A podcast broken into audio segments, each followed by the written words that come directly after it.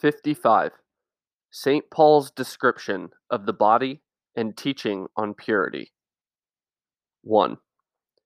In our last considerations last Wednesday on purity, according to the teaching of St. Paul, we called attention to the text of the first letter to the Corinthians. In it, the apostle presents the church as the body of Christ. That offers him the opportunity to reason as follows about the human body. God arranged the organs in the body, each one of them as he chose.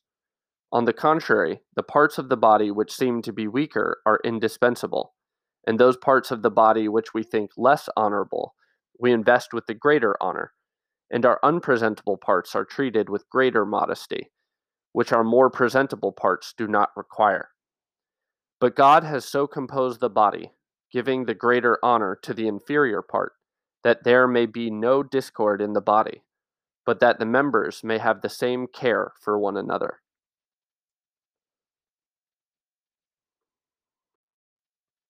Man is that body. 2. The Pauline description of the human body corresponds to the reality which constitutes it, so it is a realistic description. At the same time, a very fine thread of evaluation is intermingled with the realism of this description, conferring on it a deeply evangelical Christian value. Certainly, it is possible to describe the human body, to express its truth with the objectivity characteristic of the natural sciences, but such a description, with all its precision, cannot be adequate, that is, commensurable with its object. It is not just a question of the body, intended as an organism in the somatic sense, but of man, who expresses himself through that body, and in this sense it is, I would say, that body. So, that thread of evaluation, seeing that it is a question of man as a person, is indispensable in describing the human body. Furthermore, it is necessary to say how right this evaluation is. This is one of the tasks and one of the perennial themes of the whole of culture, of literature, sculpture, painting, and also of dancing, of theatrical works, and finally of the culture of everyday life, private or social.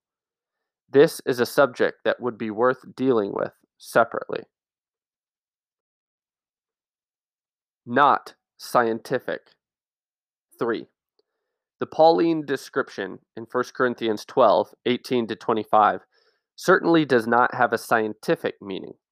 It does not present a biological study on the human organism or on human somatics. From this point of view, it is a simple pre scientific description, a concise one made up of barely a few sentences. It has all the characteristics of common realism and is unquestionably sufficiently realistic.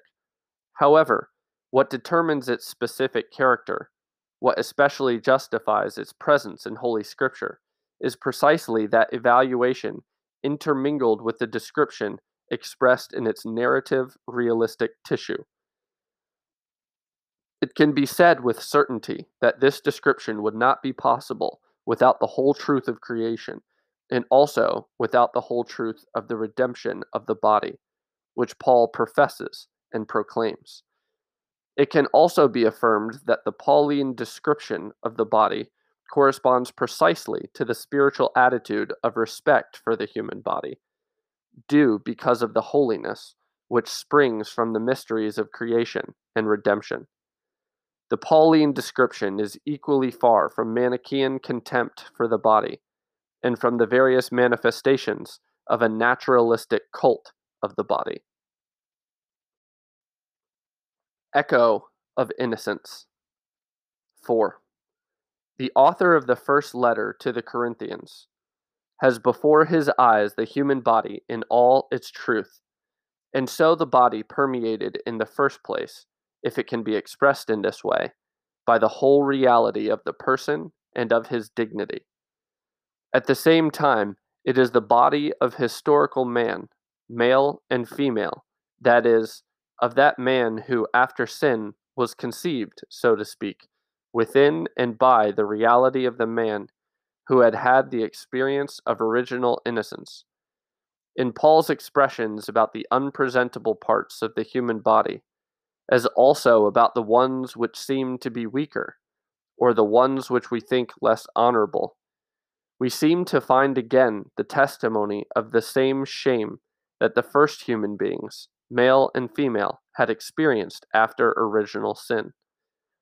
This shame was imprinted on them and on all the generations of historical man as the fruit of the three forms of lust, with particular reference to the lust of the flesh. And at the same time, there is imprinted on this shame, as has already been highlighted in the preceding analyses, a certain echo of man's original innocence itself, a negative, as it were, of the image whose positive had been precisely original innocence. Respect springs from shame. 5. The Pauline description of the human body seems to confirm perfectly our previous analyses. There are in the human body unpresentable parts, not because of their somatic nature, since a scientific and physiological description deals with all the parts and organs of the human body in a neutral way with the same objectivity, but only and exclusively because there exists in man himself that shame which perceives some parts of the body as unpresentable and causes them to be considered such. At the same time, that shame seems to be at the basis of what the Apostle writes in the first letter to the Corinthians. Those parts of the body which we think less honorable, we invest with the greater honor, and our unpresentable parts are treated with greater modesty.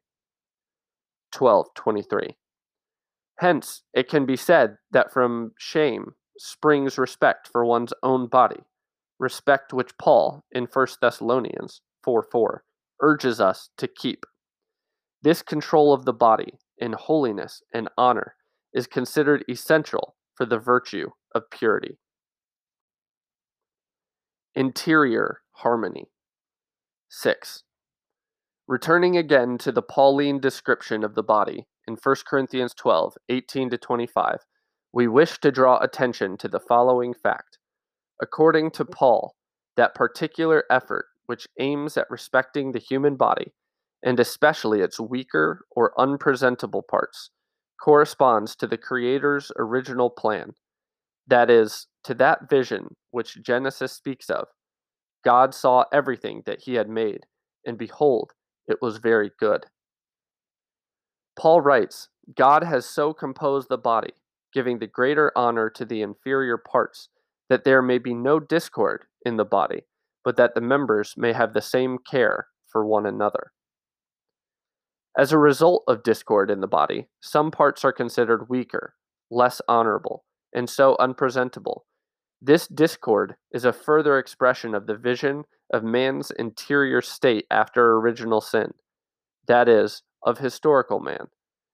The man of original innocence, male and female, did not even feel that discord in the body. In Genesis 2:25, we read that they were naked and were not ashamed. The creator endowed the body with an objective harmony which Paul specifies as mutual care of the members for one another.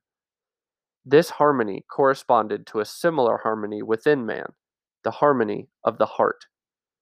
This harmony, that is precisely purity of heart, enabled man and woman in the state of original innocence to experience simply, and in a way that originally made them both happy, the uniting power of their bodies, which was, so to speak, the unsuspected substratum of their personal union, or communio personarum.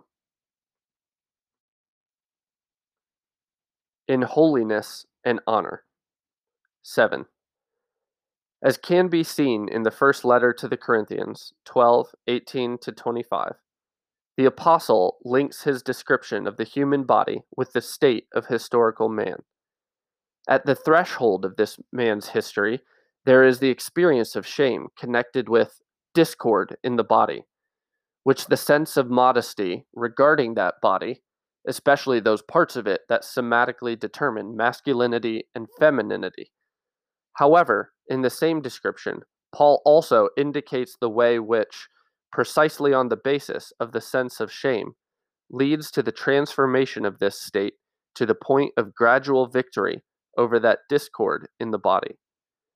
This victory can and must take place in man's heart. This is the way to purity, that is, to control one's own body in holiness and honor. Paul connects 1 Corinthians 12, 18 to 25 with the honor which 1 Thessalonians 4, 3 to 5 deals with. He uses some equivalent expressions when he speaks of honor, that is, esteem for the less honorable, weaker parts of the body, and when he recommends greater modesty with regard to what is considered unpresentable in man. These expressions more precisely characterize that honor, especially in the sphere of human relations and behavior with regard to the body. This is important both as regards one's own body and, of course, also in mutual relations, especially between man and woman, although not limited to them. We have no doubt that the description of the human body in 1 Corinthians has a fundamental meaning for the Pauline doctrine on purity as a whole.